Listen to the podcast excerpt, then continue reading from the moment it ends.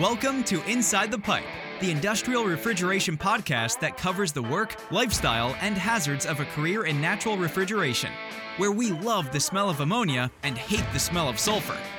Here's your host, Joshua Reese.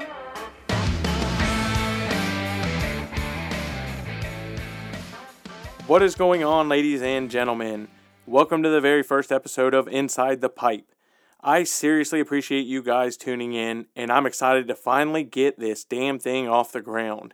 This has been months in the making, thousands of dollars in equipment, and a lot of learning curves right off the bat, but it's finally here. So, why do a podcast? Everything I've studied about podcasting said that I have to have an answer for this. In all honesty, it was an easy answer for me to come up with. I love to talk shop, I love to bullshit with the customer, and I also like to pass on knowledge. You know, that's what keeps us safe and sharp in this industry. Like most of you guys, my phone doesn't stop ringing. I support a lot of customers, new and old, friends in the industry, and techs that work with me. I'm open to helping anyone and everyone. My goal is to get as much information passed on to the industry as possible. The more information we can get out, the better we do at our jobs and the safer we become. That's the deal behind making this podcast. With that being said, I do not claim to know everything. This podcast will have experts from all different kinds of positions within our industry, and I'm doing this from the perspective of someone that wants to learn. I'm constantly on the lookout for ways to improve. That's the only way to improve. I know that when I thought I knew it all, I was less open to listening to other people's opinions, and that's a great way to stand still in your career. And I'm speaking from experience. I've been that arrogant asshole in my younger days. I'd also like to throw out there that I've never been the type of guy to accept the that's the way it is answer. I want to fully understand what I'm talking about and I ask questions. With that being said, I will always respect your right to do so as well. I'm always open to learn something new. If you feel I'm saying something that needs to be corrected, correct me, please. No one is doing anyone favors by keeping information to themselves. Just wanted to throw that out there, guys. So let's get into a little of my professional career. I've spent the last 20 years working in various roles in the industrial refrigeration field. The majority of that has been in service, I've traveled the country doing startups and control upgrades, removing and installing motors and compressors, all the way to mechanical integrities and sitting in on PHA meetings as the contractor. My passion is refrigeration. I love working on the equipment. I love large scale pump outs. I love solving complex issues. This is my passion, like it is y'all's. Okay, now that we got that out of the way, let's get into today's podcast. Today's guest is none other than Mr. Dan Worms from Camco. Dan is the Director of Refrigeration Oils and Technical Support. Me and Dan actually started talking a while ago about oil loss and screw compressors because of an article I wrote on LinkedIn. And through those conversations, we discussed a ton of relative information that could help us manage our oil a little better in our systems. I asked Dan if he would be my first guest, and like the champ Dan is, Dan accepted. So let's get into what Dan has for us. Dan, what is going on, man? How is your day going? It's you know it's going pretty good. You know for uh, you know the weather's starting to finally turn around a little bit. We're getting a little more snow today, but it's we're getting out of the deep freeze that we're in for you know a good two weeks and you know whatnot. So but uh, yeah, I want to thank you for you know having me on on uh, the podcast and to be able to you know you know talk more about oil for those that you know don't always have uh, the luxury of being able to talk about about oil or you know they don't uh, you know feel comfortable even talking about it or asking anybody about it because you know sometimes oil is just oil to people. Yeah for sure that is the that's the that's the main thing uh, or at least the main attitude about it. Most people um, they they really don't care much about what happens to the oil, whether it's passing or not, and it, until they're until it gets to be a major issue, that's whenever they start thinking about it. Yep. Yeah, that's usually when it is. When you know, we, you know, when we're, when we're calling facilities and contractors trying to, you know, get them to carry our product and, and offer to their customers. A lot of times, it's it's not a high priority item, you know, because they're like, well, I got oil now. I, I really don't, you know, I it is what it is, you know. Yeah, so, yeah, for sure. You know, yeah. you know when you're you know when you're trying to sell them a you know a better product and things like that. Sometimes it works, and and sometimes they're like, you know, we're we're just happy with what we got, you know. And until they have a problem, and a couple years later, they're calling you going, yeah, uh, we need to talk about this.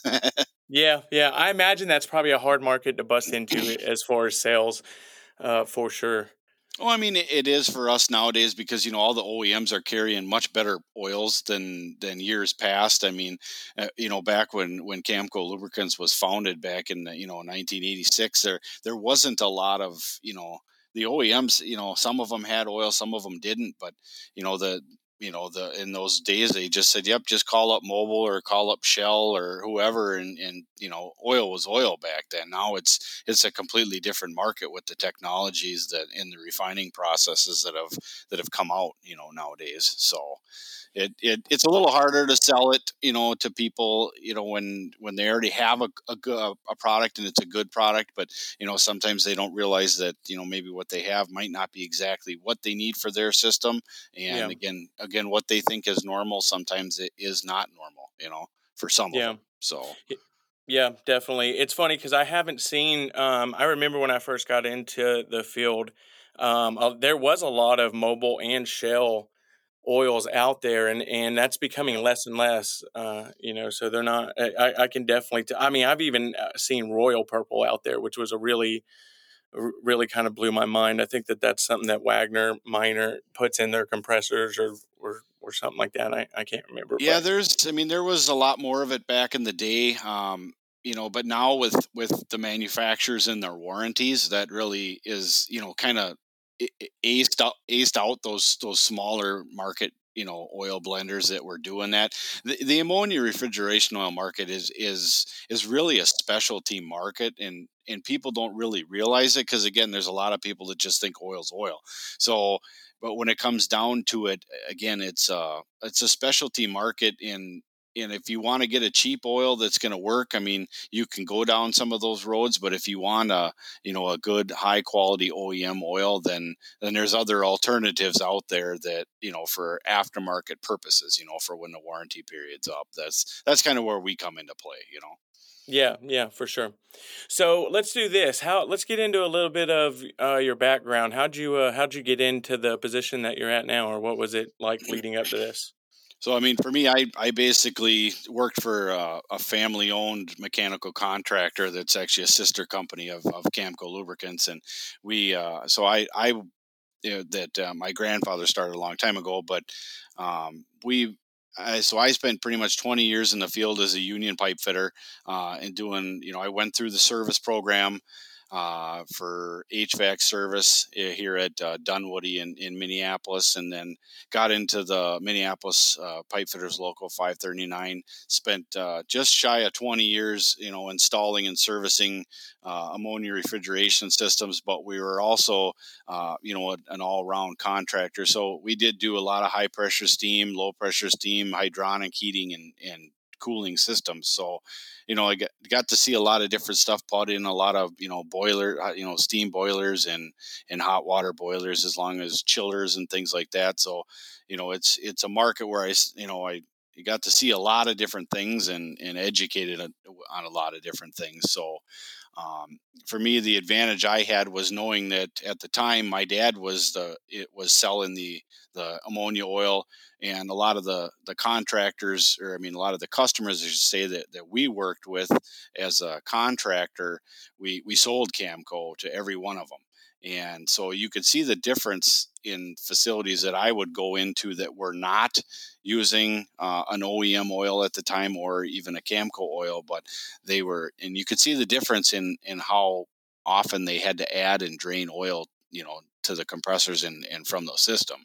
So there you know when you're spending you know six eight months working in an engine room putting in a couple of compressors or changing out a vessel you, you kind of you spend a lot of time and you know I, am a detail guy so I, I pay a lot of attention to the details the the small things you know of you know sounds a compressor makes when it loads up or diff- different things you know it's just kind of my nature is to pay attention to those so you, you know i uh was fortunate enough to to have that experience and and you know bring that I bring that into the you know the oil the the Camco side of things of you know being you know having that background of working you know in, in industrial refrigeration facilities for for years so.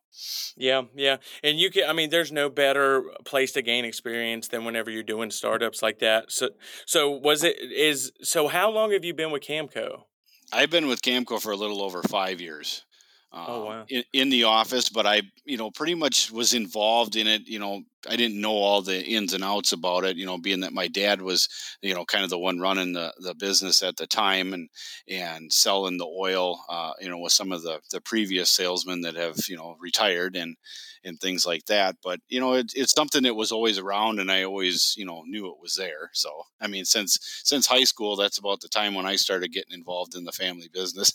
so, oh, wow. Yeah.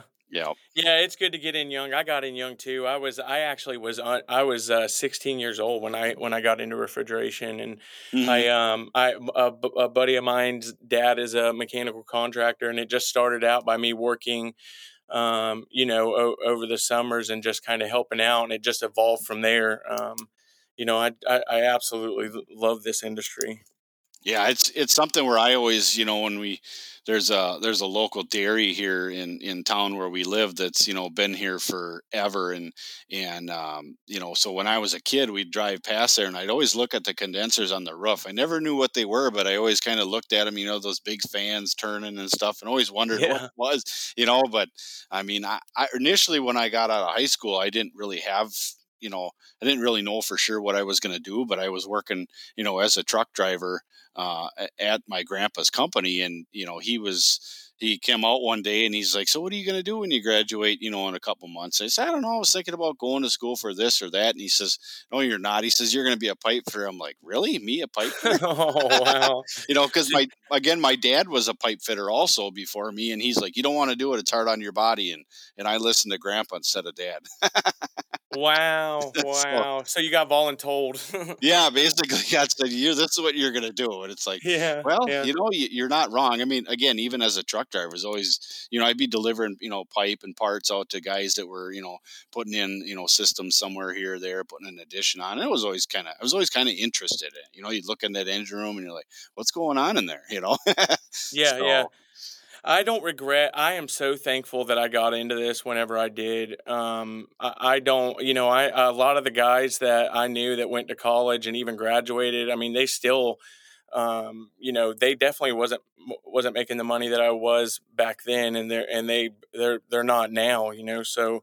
there's some the trades they're hurting right now, but it's it's good money. You know, it's it's a it, you can make a really good living doing this. Well, up up I mean up here in in uh, you know the Midwest, the northern Midwest, I would say they're the trade people and and people that want to work with their hands and become mechanics and things like that you can't find them. It's it's hard. I mean, even our our yeah. local unions, it's hard to get people that that want to come in and do that stuff nowadays. You know, so.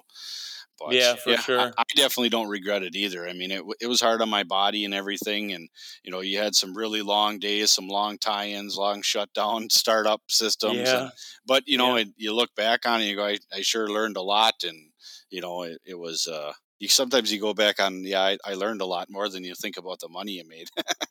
Yeah, yeah, for sure. I mean, there, there's it, this is definitely a field that you, it, it, can be tough, especially in the beginning. And, and, when the further back you go, like whenever I got into the industry, there was a lot of guys that were, I mean, they were hard on you. They were going to kick mm-hmm. your ass every single day. Oh yeah, you were carrying yep. tools, cleaning tools off, carrying the heavy parts. I mean, it it was hard. I, you know, I think I think that that, especially, you know, not that I want to jump on generations or anything like that, but you know, I think that that's one of the, th- you know, these uh, a lot of them don't like working with their hands, and I don't think that they're gonna, you know, or, or not that they they couldn't make it, but it, it just uh, at least that's the trend that I've seen from from some of the younger people. It's the they're they're it, maybe they're a little bit smarter than us in avoiding avoiding the harder work or something. They're they're working smarter while we're working harder, right? yeah, yeah, yeah, for sure. Yeah.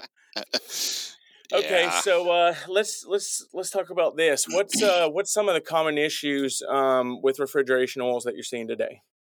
Well, for some of the people, you know, there's people out there still using the old technology, you know, the the old naphthenic oils and stuff, and and I mean, there's even still people, you know, around town here that that we just haven't gotten to convert over, and and it's still big on the West Coast. The the uh, you know the the naphthenic technology is still uh, you know really big on the west coast and even up into canada yet that uh, you know people just they don't realize what they have in a system in their system. I mean, a, a, new guy comes in and and you know they're like, oh, yep, well it's Thursday, we got to add oil to all the compressors again, and you yeah. know we got then we got to drain oil two hours from now, and then we got to do it again tomorrow, and and and that that's kind of that's you know kind of our our job again is to educate the the, the the end users and the contractors of you know that we can really you know do a heck of a lot better job with with an oil that you know you'll add once every six to eight months versus you know every four days you know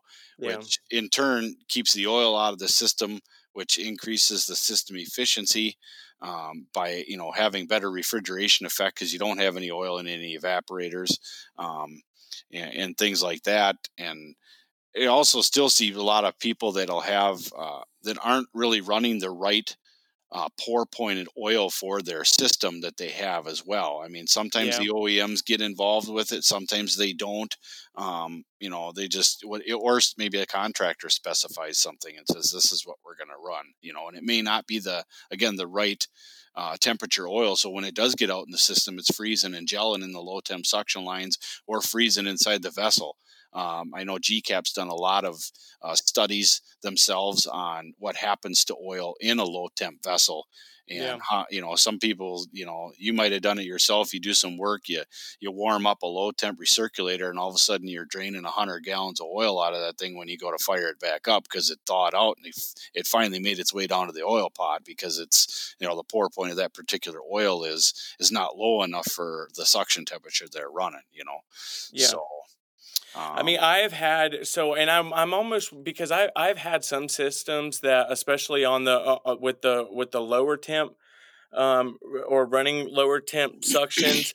Uh, they they've had a tendency like for, to especially if they're passing oil for to like clog up strainers liquid strainers going into evaporators and and stuff like that and i've i've seen a couple of situations to where um you know it, it clogged it up so much that the that the technician was able had it look like it was fully pumped down um, and had the end cap off, you know, and and it was so solidified in there that it created a seal. And as soon as he popped it, um, it broke that seal and it just blew out. Yeah. Um, you know, but the oil was just so thick yeah. um, that it was it, it was causing uh, you know liquid feed issues into evaporators.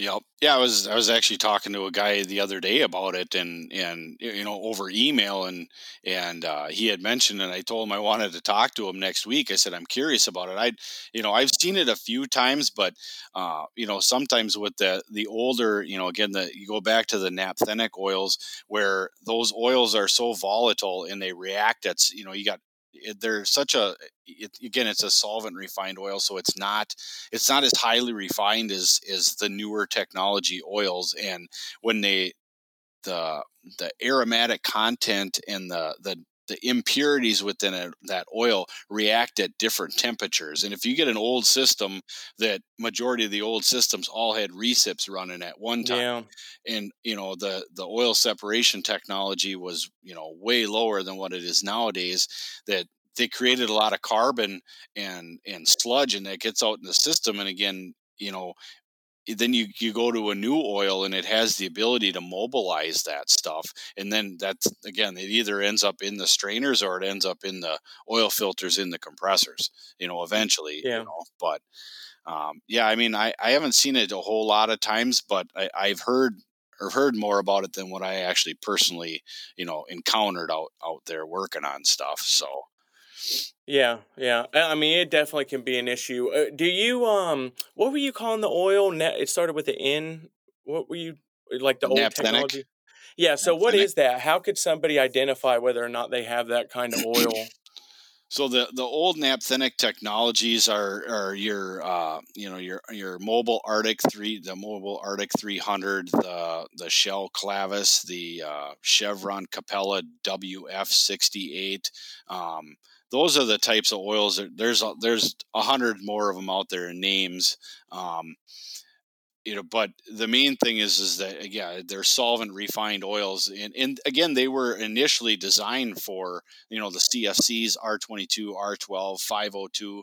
The the it, it is a mineral oil, but it's just a lower it's the solvent refined oils aren't again as highly refined so they they use solvent refining where they extract the impurities out and use them for other processes during the refining process but they don't it's just not as it's not as pure of an oil so those impurities again they they they come out, you know, during the heat of compression and yeah. and things like that, and and react at lower temperatures in the actual base oil, which creates them to be more volatile, and it causes the actual oil, uh, the the other oil parts of the oil to atomize and not be caught by the coalescing filters, or in the old old days, the baffle plated oil fil- oil separators yeah. that um, you know, didn't catch that stuff because it was so atomized that the ammonia or the refrigerant just kept carrying it out, you know.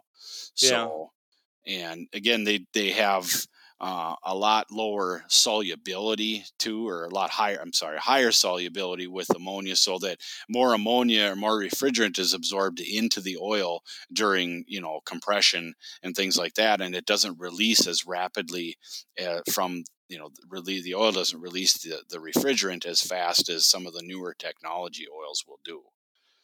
So it would probably be safe to say that that it's it, it would probably be a good idea to stay away from the solvent refined oils Yes, I mean they they don't have they don't uh, again solvent refined oils don't even really last in an ammonia environment for more than two to five thousand hours, and that oil's breaking down. So you're not wow. getting a lot of runtime. I mean that's why a, a, lot of facilities that use it not so much on screw compressors but on recip compressors because you have less oil. You know it's cycling through the system a heck of a lot faster, and yeah. that that oil will break down a lot faster you know, and the solvent refined oils don't have as much of an additive package as the newer oils do. So again, in that ammonia environment, it, it really breaks it down fast, you know, yeah. so it, it, just, it just doesn't last in there where with R22, it's more miscible with R22 and you got a lot more refrigerant that carries the oil through the system and returns it back to the compressor. Where yeah. with ammonia, once it's out there, those two don't mix, they separate, you know. Yeah. So. Yeah, for sure. So let's get into um, uh, maybe uh, the different types of oils for industrial refrigeration. You know that that that we should be seeing out there.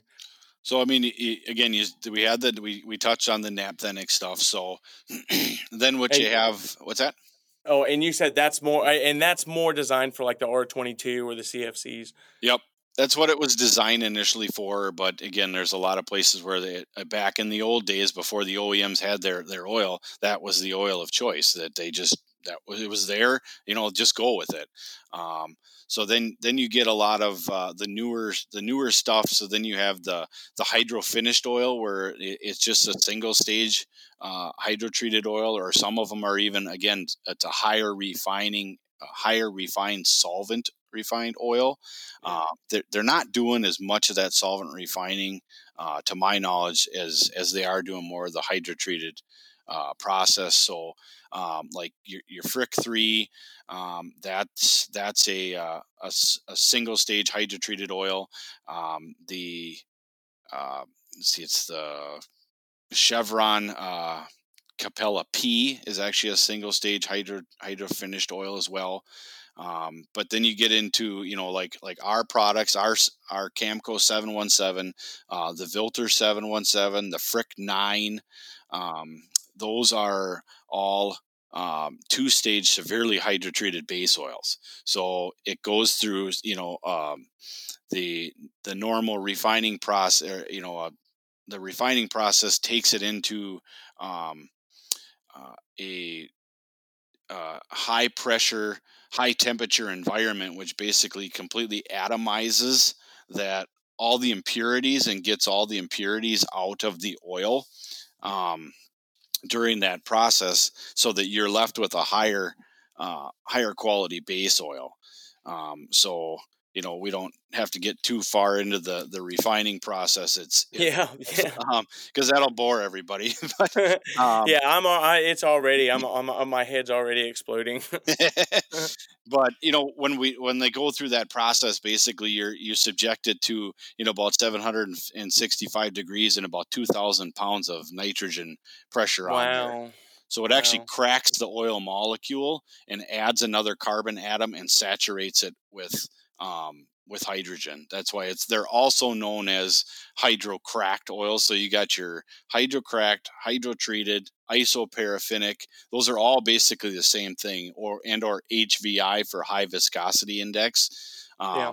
So a viscosity index also tells you a lot about a fluid itself, which are on all all the you know oil product data sheets if anybody gives you one um, and the higher the the viscosity index the more stable that base oil will be over time and temperature so oh, those okay. are that's the kind of the key to these particular oils is the um, the stability that that oil is it doesn't change its viscosity much as the temperature change goes up and down. So you know you go through a screw compressor where you know you know depending on the machine you could be running 100 and 190 any you know 160 to 190 degree discharge temperature out of a screw yeah. compressor you know then you go through the oil coolers then you cool it back down you know to 150 or or you know depending on the machine temperature and then you heat it back up again so over those time that viscosity doesn't change a whole lot of centistoke range so it stays more stable uh, yeah. which which is what allows these oils to last you know four to times long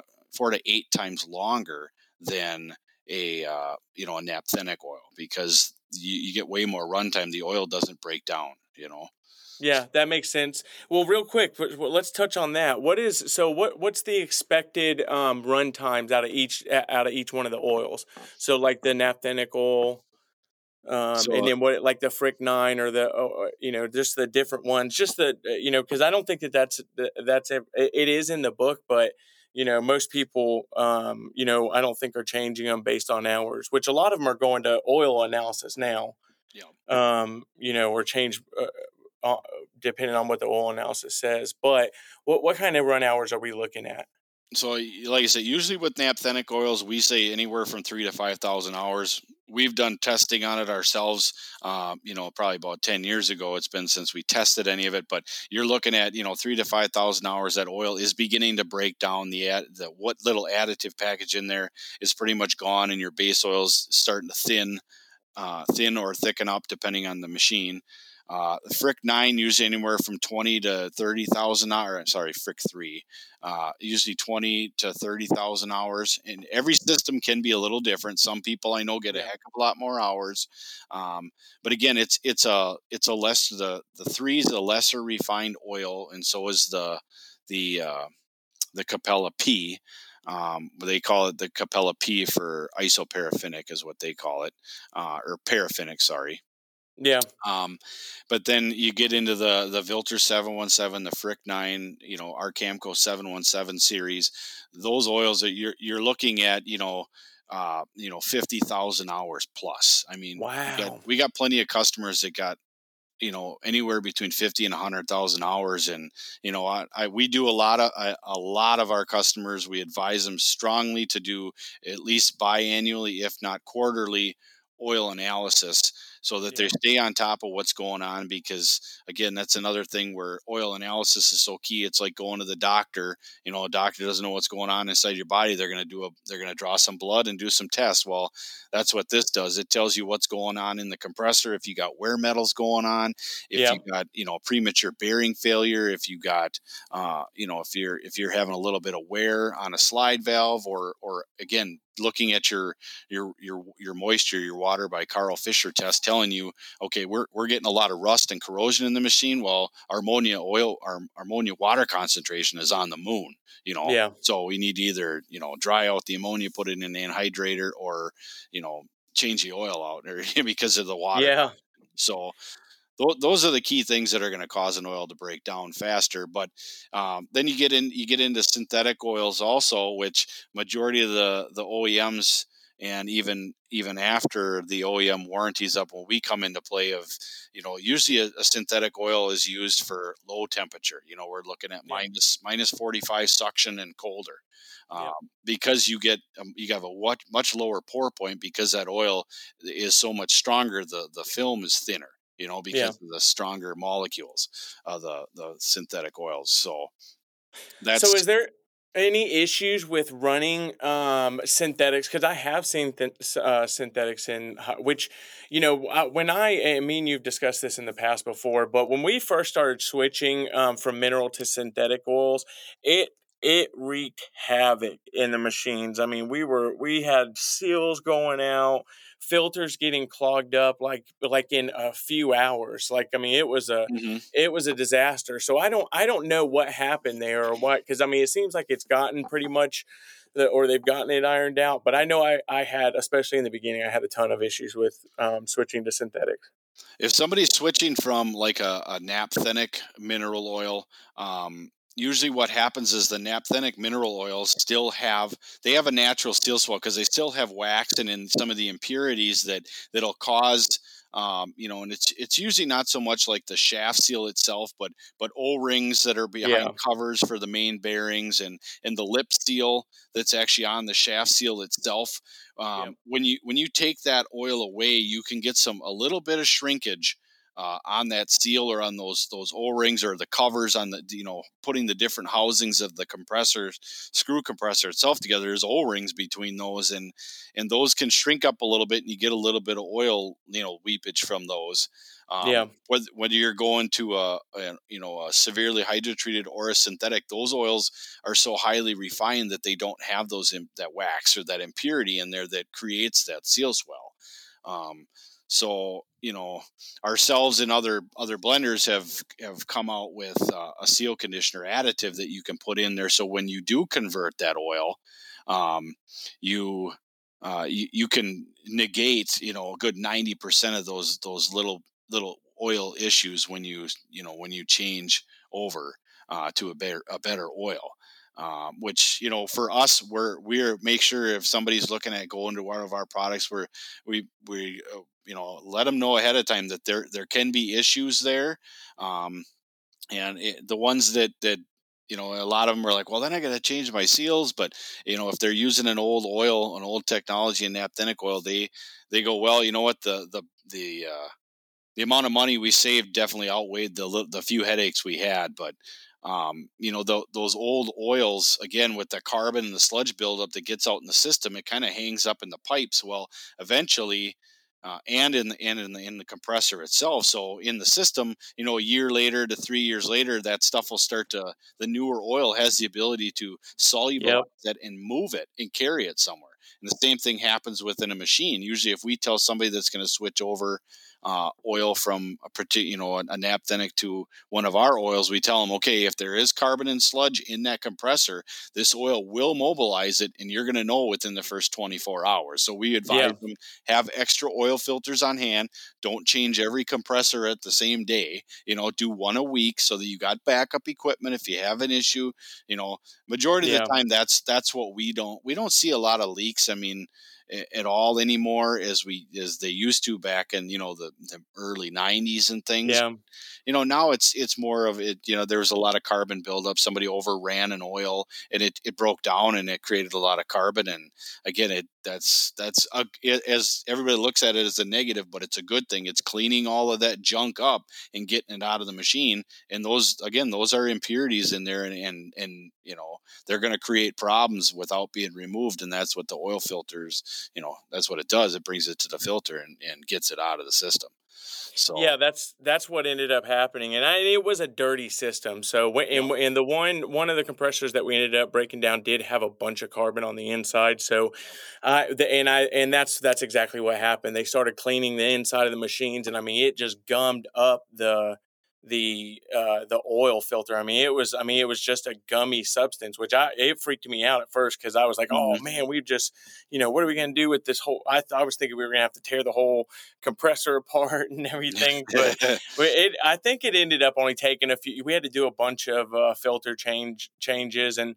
and um, it, it did it, it, did cause a lot of issues everywhere that whenever we first got into it. But whatever happened, they, they definitely got it got it figured out now.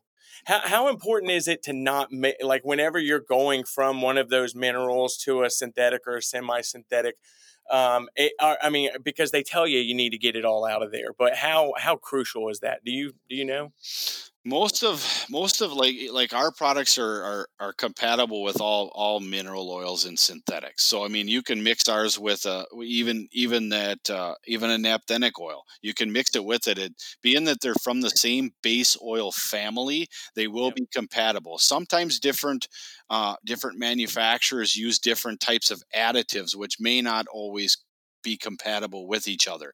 You know, a lot of people will say, well, it caused a lot of foaming in the machine. Well, you know, I, again, if I don't know all the details of that particular customer's old oil when switching over to something, um, you know, it, it, can be iffy. But um, you know, majority of them, even even ours, is synthetic are compatible because we have oils that are blends of different products, alkylbenzene and uh, uh, hydrotreated oils and, and synthetics and hydrotreated oil blends. There's there's different products that you know we can get different lives out of and things like that. But you know it's there's certain oils. I mean, a, a POE oil should no i mean it, it happens occasionally but poe oils in in ammonia are not good. So when you get somebody that's using a you know sometimes you get used compressor somebody puts in a used compressor that was running on r22 uh, it may it might have been an uh, r22 system with a poe or a 507 system that they switched over you know um, to an ammonia compressor uh, you you have to get every drop of that poe oil out because when ammonia reacts with that POE, it creates a chemical, uh, a, a solids called an amide, and those can go out in the system and they they create like a glue.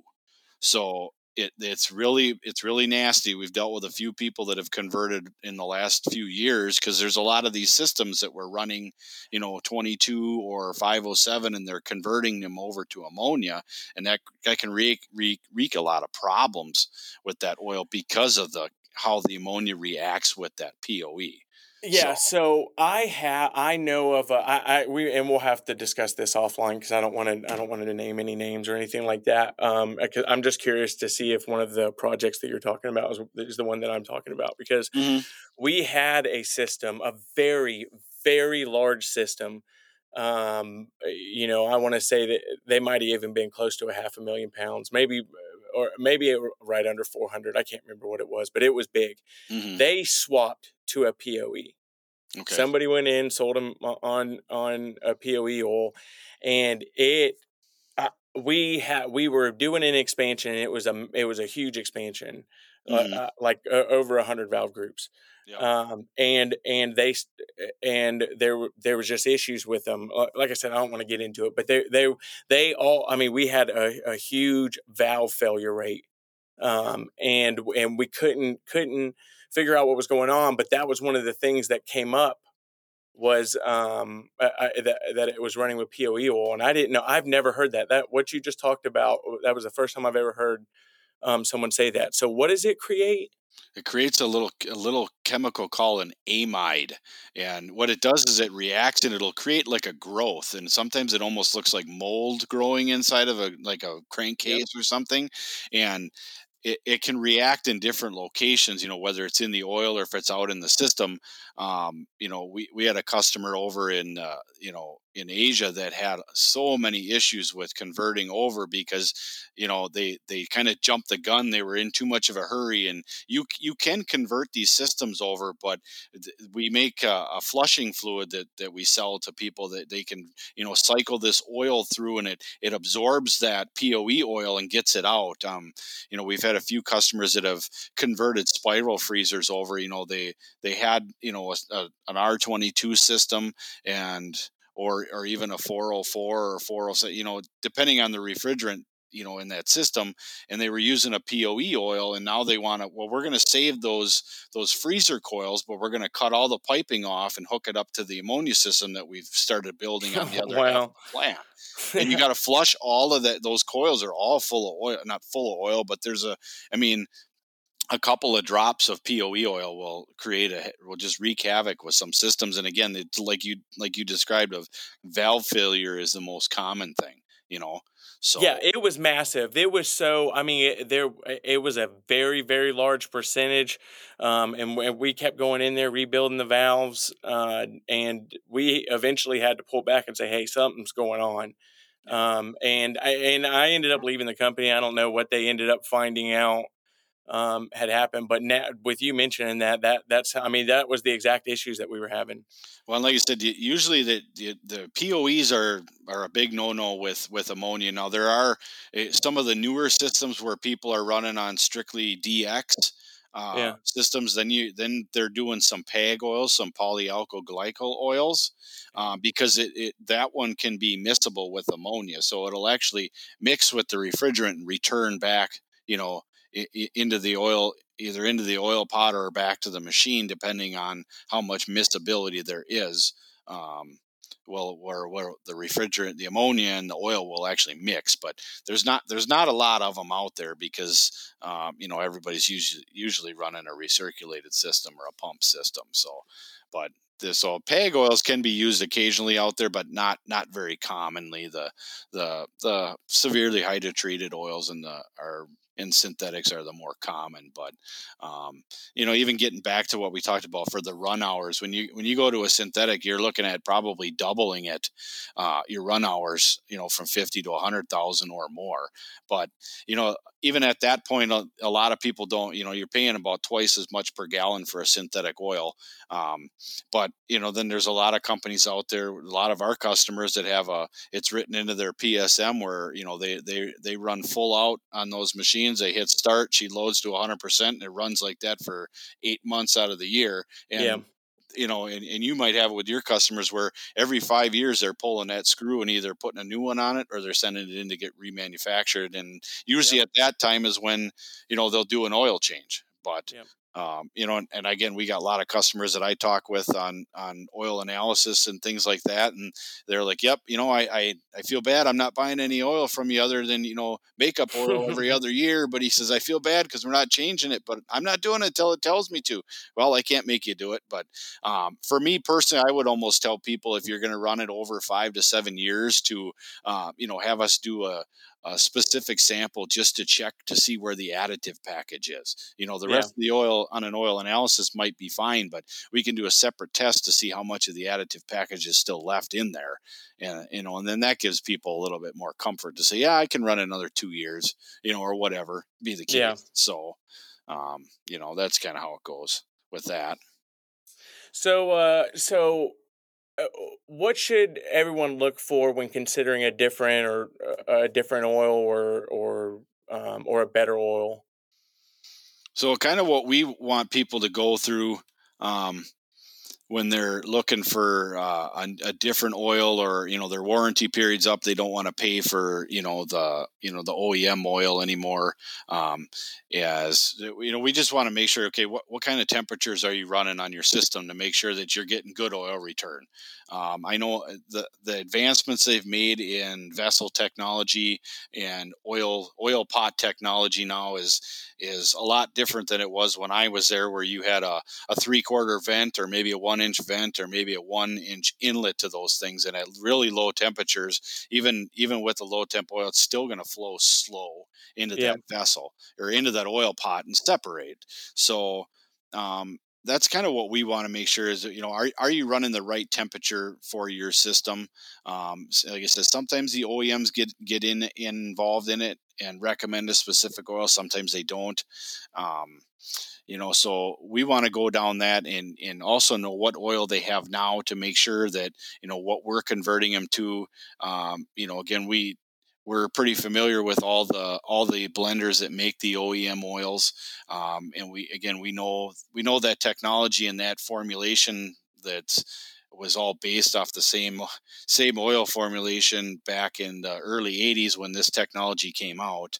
Um, so we just want to know that to make sure that that the oil is going to be compatible, that it's top off compatible, that they can add it right to what they have. Um, it, without having to do a big oil change to to make a move. Um, and then and then when you're converting again from a naphthenic oil to a hydrotreated oil, uh, you know we highly recommend our our seal conditioner additives, whether it's in our 717 or in our full synthetic oils. Um, there's a lot of people that that have converted over and they just keep running it because they've uh, our our our seal conditioner additive has actually proven to prolong the life of, of shaft seals and O-rings within a compressor uh, to make them last longer than you know three to five years on a standard oil, uh, a standard shaft seal, or you know depending on the system how often you change a shaft seal on a machine. Uh, wow! Especially with the cost of a shaft seal. I mean, some are three to five grand, and then you got to oh, throw yeah. the labor to change it. You know. Yeah, so, for sure. Um, that's that's kind of what we look for is because again the the hydrotreated oils don't have the natural seal swell that the naphthenics do. So we want to we want to try to minimize the leak while saving the customer a heck of a lot of money by you know reducing their oil consumption by half over a naphthenic oil uh, and uh, you know minimize the problems and uh, you know because last thing I want to do is sell a guy a, a, drum of oil. He puts it in his machine. He gets a 3 a.m. call that that machine is down. I don't I don't want that because I've been there, done that. I don't like that. yeah, so, man. You know, yeah.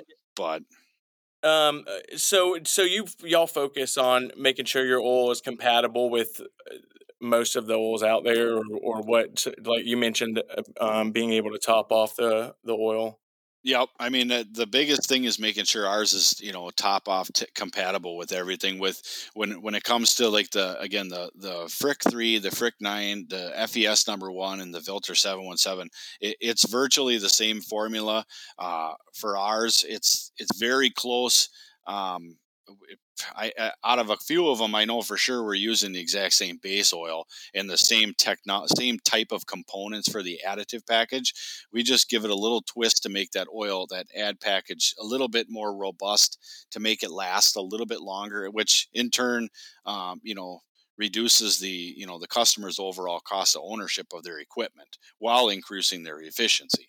So that's a, another selling point on on the naphthenic oils is when you go from a naphthenic oil to a hydrotreated oil you're actually getting a, a an oil that's twi- has twice the lubricity of that naphthenic oil because it's so much more refined the molecules are so much stronger they're actually slipperier and you you can you know we we've done tests and shown uh, major reduction in amp draw on machines uh, and increase which will in turn eventually increase the efficiency of the system because you don't have any oil out in the in the system over time you know wow so if that's provable i mean so and y'all have been able to prove that yeah Like as far yep. wow, that's awesome. I mean, I'm I'm huge into kilowatt savings uh, or trying to, you know, at least monitoring them and and and setting our your system up to where it can operate as efficiently as as possible. So uh, I love little things that you can do like that, where you can just you know d- do something as simple as changing the oil and, and and be able to reduce the the the kilowatt usage for that machine. Um, one thing that you you said that stood out to me, and I just had a question about it. You were talking about um, the seals being y'all were able to prove that the seals were last, um, or you got seals to last longer. How how did that happen? What do you know? We just have customers that have used it um, that may have been using like our 717 HT uh, in yeah. some uh, certain machines, and then they convert it over. Uh, some com- some systems, some of our customers, you know, they'll have multiple engine rooms, and okay, this you know engine room one is our oldest system that was running on naphthenic oil, and we were using an OEM oil in in engine room two per se, and they yeah you know they switched over you know they were using the OEM oil they switched started using our 717 HT there they might have went to our HT in the other room might have had some seal issues again that we we you know uh, made them aware of. There could be issues. Uh, you know, you might have a little bit of oil leakage or something there and most of them are like you know exactly what you guys said was going to happen but you know we save so much money by changing that oil out and not having to do oil changes and not having to add so much makeup oil that yeah. Um, but then they they just stuck with it, and over time, they've you know some of them that have been running it for you know twenty plus years are like, yeah, we we used to we get more more life out of the seal out of the shaft seals on the machines and you know they wow. you know it just helps keep that you know again it's a mechanical seal anyway but yeah. it keeps the lip seal you know in better condition while conditioning the seal itself based on the chemical you know so wow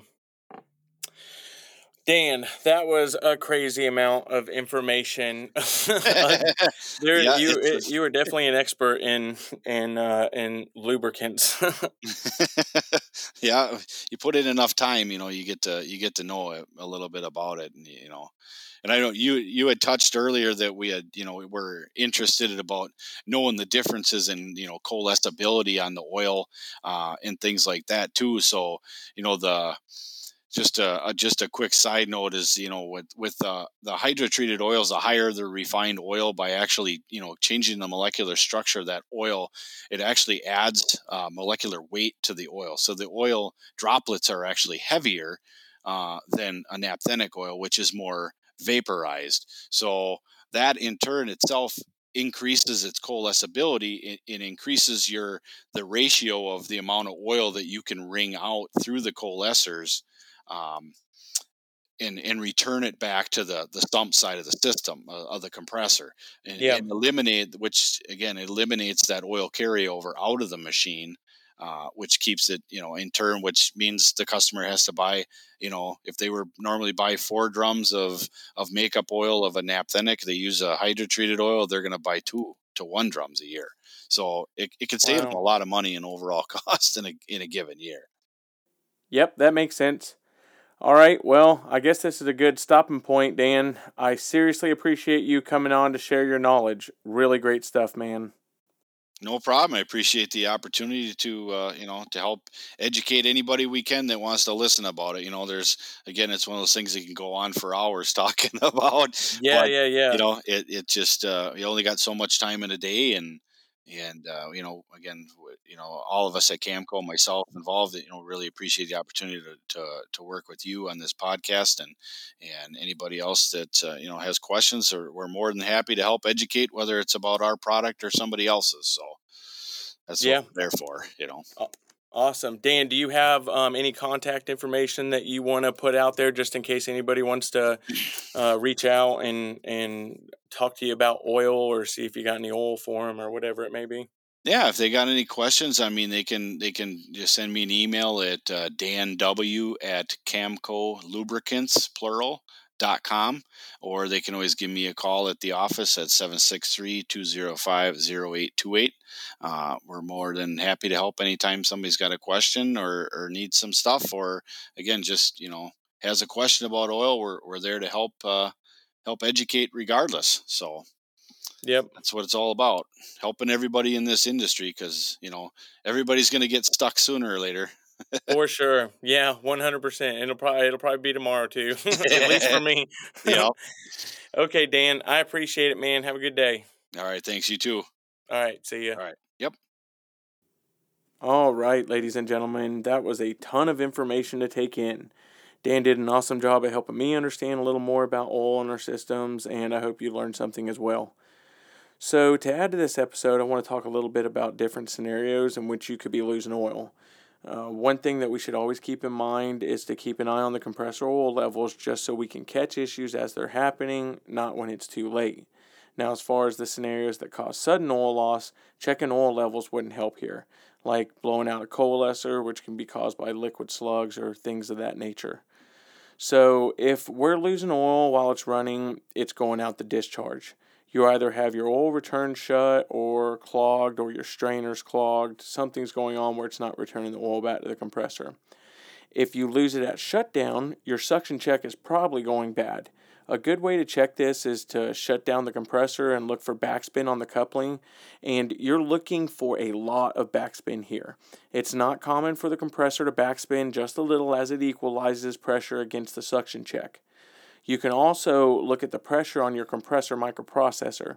If the compressor's discharge equalizes with the suction right away, you know you have a bad suction check. You can also lose it out the economizer at this time if the economizer check is bad. You can also lose oil while you're down if your discharge check is bad. You can push the oil back through the equalizer for your suction check, and with the constant pressure on the separator pushing the oil up the compressor through the oil lines, it's constantly trying to equalize, pushing more and more oil into the suction. Uh, there's a lot more ways to lose oil, but these are typically the most common ways that I run into. All right, everyone, I, I hope you enjoyed the first episode as much as I enjoyed making it. It's an awesome experience, and I hope you guys join me next time. If you need to contact me for anything, don't hesitate to shoot me an email at josh at insidethepipe.com. That's josh at N-S-I-D-E-T-H-E-P-I-P.com. Especially if you'd like to be a guest and you love ammonia refrigeration. I hope everyone has a safe and productive day. Take care and see you next time.